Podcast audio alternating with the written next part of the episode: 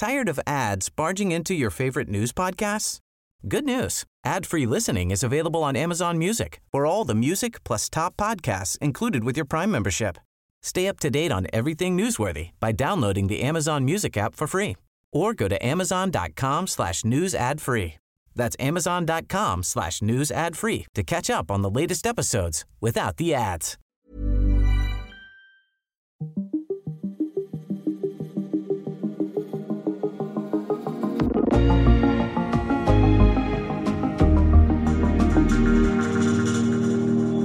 Ah, så fik vi såret ud oven på højtidsfesterne. Og jeg ved ikke med dig, men jeg er lidt af sådan en New Year, New Me-type. Vi er i gang med et nyt år, og jeg er klar til en ny kur. Hvad er det, du har lært om de her højt profilerede kurer? Paleo som et eksempel. Jamen, de kommer alle sammen med meget store påstande om, at deres tilgang er den bedste. Og de tager alle sammen fejl. Okay, øv. Den samtale, den bliver vi nok nødt til at have, hvis vi skal opgradere vores liv i 2023. Det viser sig nemlig, at vejen til succes ikke er de lange, hardcore skridt, men små ændringer fra den ene dag til den anden.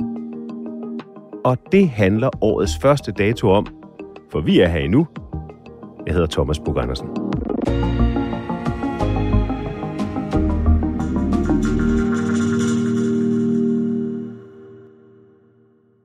Din egen indgang til sundhed, det at leve et sundt liv, hvad det så end er, det kommer vi også til at tale om.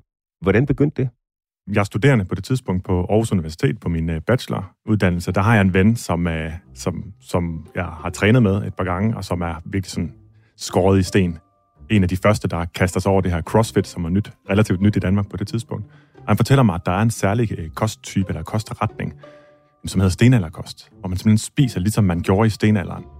And I'm here today because I want to talk to you about the paleo diet. It's one of America's fastest growing diet fads.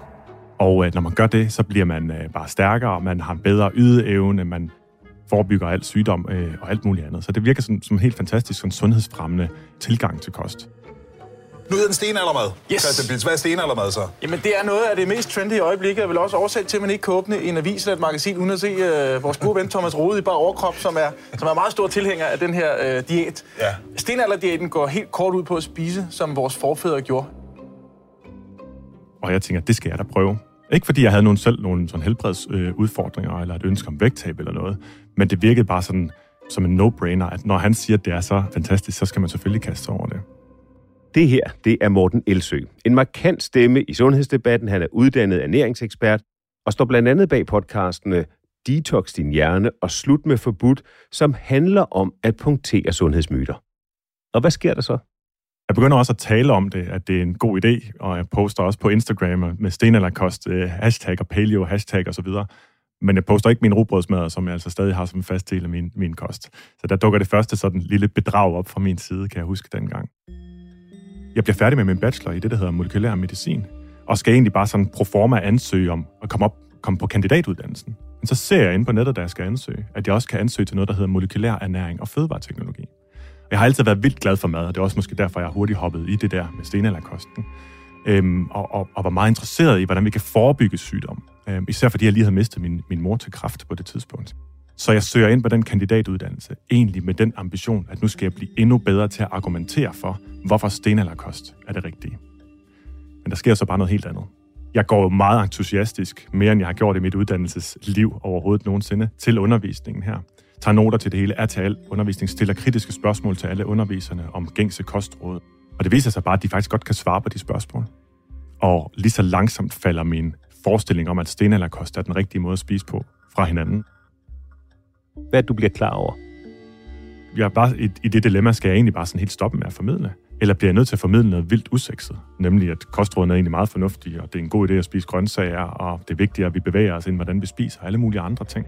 Ladies and gentlemen, in this corner we have paleo, and in this corner we have ketosis. And today we are determining which one is better. So let's have a clean fight, okay? Der er paleo, 5-2-kuren, low carb, high fat. Du kan kuren, detox, og jeg kunne sagtens fortsætte listen over slankekurer og kostmodeller. Mange danskere kender dem fra deres hverdag. Diæter er der nok af. Og hvert år 1. januar, så stikker det af med indmeldelser i fitnesscenter, kosttrends og hvid januar. Altså en hel måned uden alkohol. Diætkulturen lever. Hvis man skal prøve at beskrive diætkulturen, så er det sådan en generel øh, udbredt, samfundsmæssigt udbredt opfattelse, at, vi, øh, at noget af det vigtigste, en af de vigtigste menneskelige kvaliteter, det er, øh, hvor slanke vi er, og hvor sunde vi er. Her har vi jo Fit Livings forsider. I kan jo godt se, hvad der optager øh, vores læsere. Det gør flad mave, og det gør at blive sund og slank. Og at øh, sundhed og slankhed i øvrigt er to sider af samme sag. Og at måden, vi opnår sundhed og slankhed på, det er gennem kontrol over vores kost og kontrol over vores spisning. Så kostplaner og vejning af mad osv. ligger under som en del af diætkulturen. Man kan godt benytte sig af det, uden at som sådan være styret af en diætkultur, men en af diætkulturens produkter er kostplaner, er kostretninger, er slankebøger, øh, er forsider på øh, ugebladet, hvor der står, sådan taber du dig 5 kilo på 5 dage, for lige at gøre det en lille smule mere ekstremt. Now you can lose weight fast and get into the best shape of your life. Vi har en helt fantastisk temaartikel om, hvor let det faktisk er at tabe øh, 5 kilo. Hvad er den værste slankemyte, du er kommet i kontakt med? Den værste, som jeg hele tiden kommer i kontakt med, det er ikke, det, det er ikke den mest ekstreme, eller det, som jeg kun møder en gang imellem. Nej, det er faktisk den største og mest udbredte slankemyte, som fylder så meget for så mange mennesker, så jeg også synes, det er den værste. Og det er ideen om, at kulhydrater, og især sukker, øh, er særligt fedende. Og problemet med det er, jeg hører gang på gang, folk har det forhold til det, som de ser som fedende, det er, at når de først har spist lidt af det, så tænker de, så kan det også være lige meget, og så kan jeg lige så godt fortsætte. Så, så den idé om, at kulhydrater, især sukker, er særligt fedende, gør, at når folk de så endelig falder i, som folk ofte kalder det, når de gør noget andet end det, de har sat sig for, og spiser kage, for eksempel, eller slik, så er det ikke bare at spise til nydelsen, den er dalet lidt, men så er det at sige, at jeg skal have det udryddet inden i morgen, fordi ellers så bliver jeg usund igen i morgen. Men når man så falder i, bryder den regel, så tænker man, så kan det være lige meget, fordi nu er skaden ligesom sket. Og det er blandt andet, fordi man har fået at vide, at hvis du bare spiser lidt sukker, så tænder det på sådan nærmest for, for kroppens fedtlagringsapparat. Så det lyder for mig som om, at det ikke er så meget, hvad vi indtager, altså kulhydrater som eksempel, der er problemet, men det er mere de regler, vi får stillet op for os selv, og de gode råd i godsøjne, og den måde, vi agerer på, der er den store udfordring. Ja, og en af mine erkendelser var jo også, en ting var, at stenalderkost ikke nødvendigvis var øh, særligt fornuftigt og baseret på videnskabelig tænkning overhovedet. Men også ideen om, at, at vi rent faktisk har gavn af at få at vide, at du skal spise sådan, du skal spise det her, eller du skal undgå det her. Hvad gør det med os? Jamen, så snart vi får at vide, at du skal spise en, en ting for at blive sundere, for eksempel grøntsager eller broccoli for at være specifik. Du skal spise broccoli for at blive sundere, eller for at komme i bedre form, eller for at forhindre sygdom.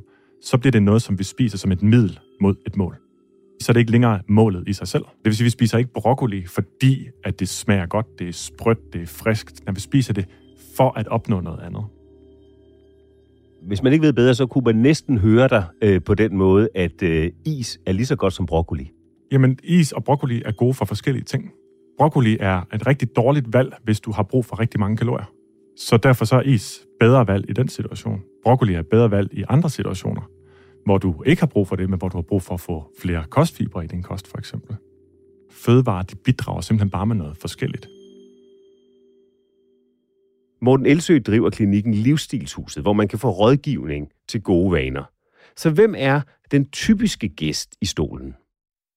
Det er mine klienter rigtig ofte fortæller, at de oplever.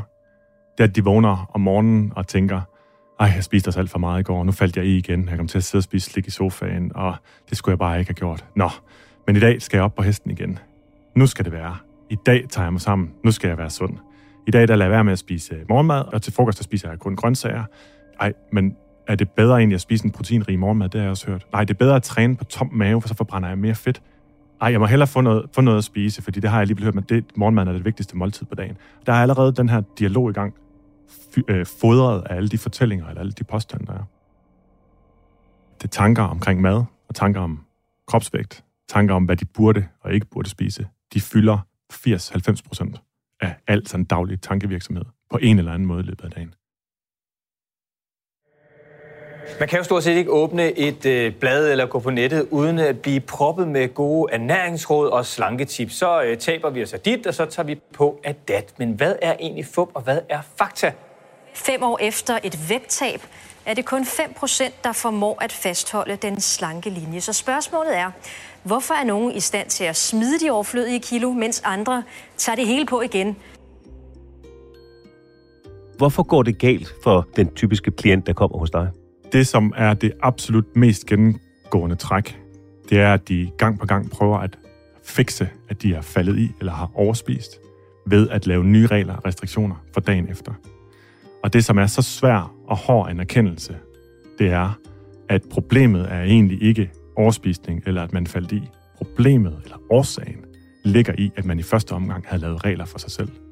Den største fælde, folk sidder fast i, det er ideen om, at de hjælper dem selv ved at lave regler, ved at have restriktioner på, hvad de må spise, og i øvrigt også ved at slå sig selv i hovedet. Vi er trådt ind i et nyt år, og mange af os tror, at nu skal vi være bedre mennesker, og det betyder travlhed i landets træningscentre. Nu er det lige været nytår.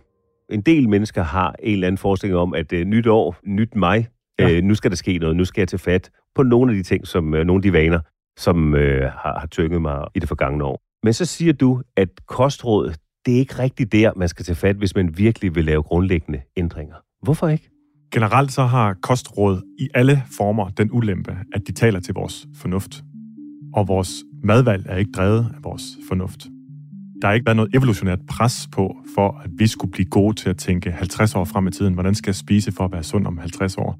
Så vi er egentlig ikke særlig gode til det. Vi kan føle en ambition for at spise sundt, fordi det kan være moderne, eller der kan være en eller anden idé om, at det er godt for os på sigt. Men det, der driver, hvad vi spiser, det er i meget, meget højere grad drevet af tilgængelighed og drevet af umiddelbar lyst. Jeg kunne godt tænke mig at spørge, fordi du har sagt et sted, altså har du sat et spørgsmålstegn ved, om man egentlig kan leve så meget sundere, eller at sundhed egentlig er noget, man skal stræbe efter. Hvorfor er sundhed ikke nødvendigvis noget, man skal stræbe efter? Sundhed er enormt abstrakt. Jeg underviser mange, som arbejder på forskellige steder i, i sundheds- og fitnessbranchen, og jeg stiller dem altid spørgsmålet, hvad betyder sundhed? Det er ikke fordi, de ikke er kloge, at de ikke kan svare på det. Det er fordi, de faktisk tænker sig om og siger, at der findes faktisk ikke rigtig noget svar på det. Altså det, det er simpelthen ikke defineret, hvad sundhed egentlig er. Der er nogle forsøg på definitioner, men de er enormt abstrakte. Så det at have sundhed som mål, betyder, at man aldrig kan nå et mål. Man kan godt have en idé om, at man gerne vil være sundere, men hvis jeg har en klient, der siger, at jeg vil gerne være sundere, så vil jeg altid spørge, hvad mener de, når de siger det? Fordi jeg bliver nødt til at få det oversat til noget, som er mere konkret, noget man rent faktisk kan arbejde hen imod.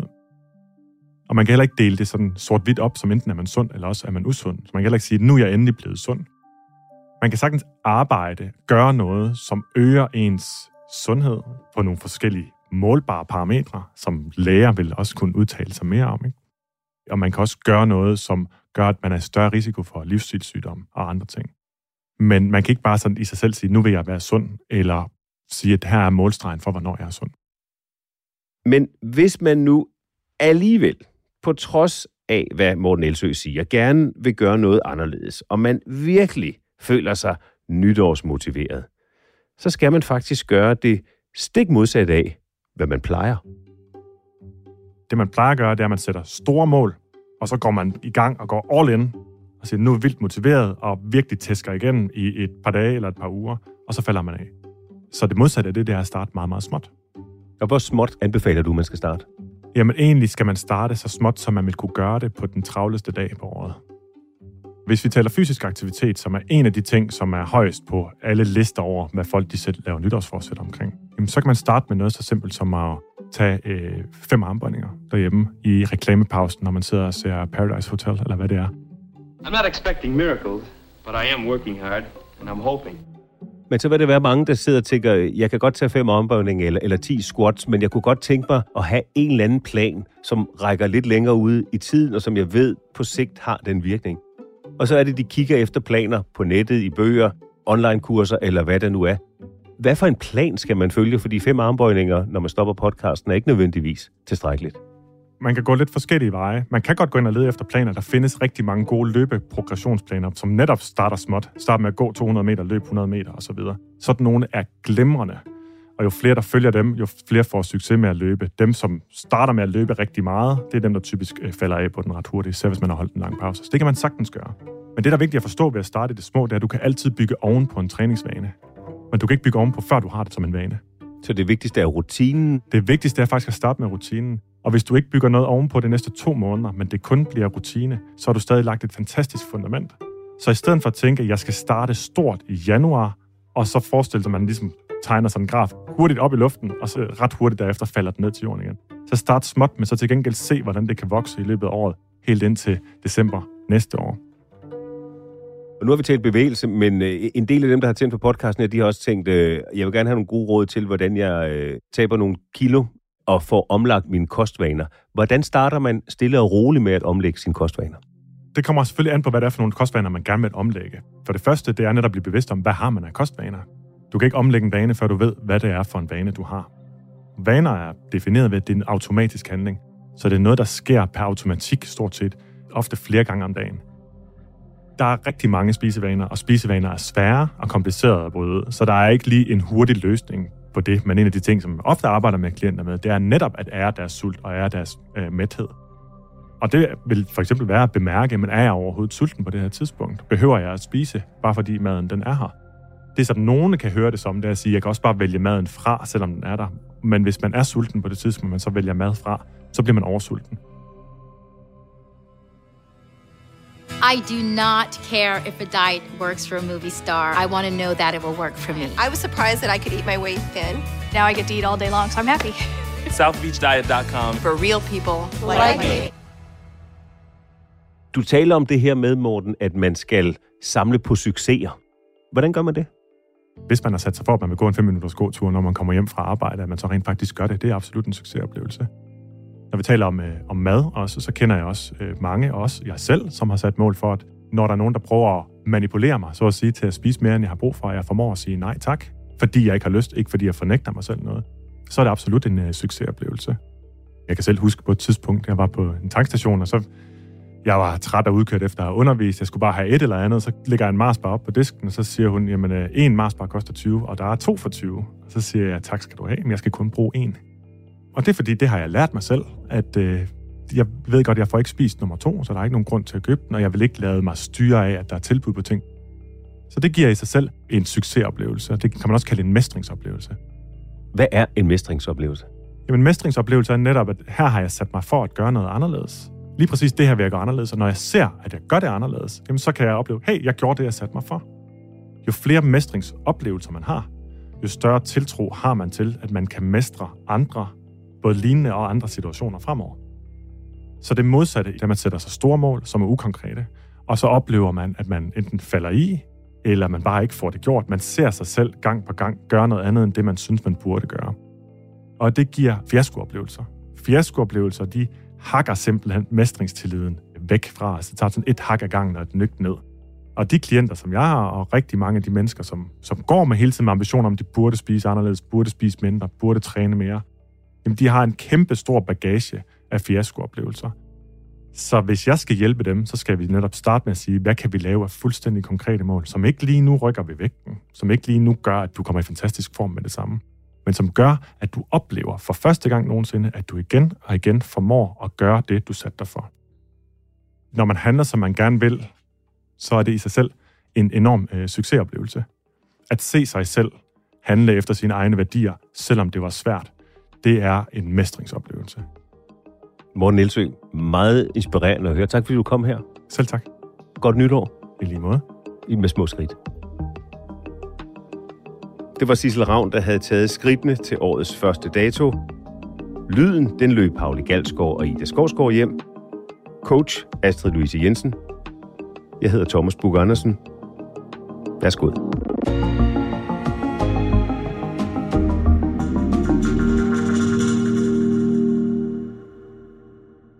Har lyttet til en podcast fra TV2.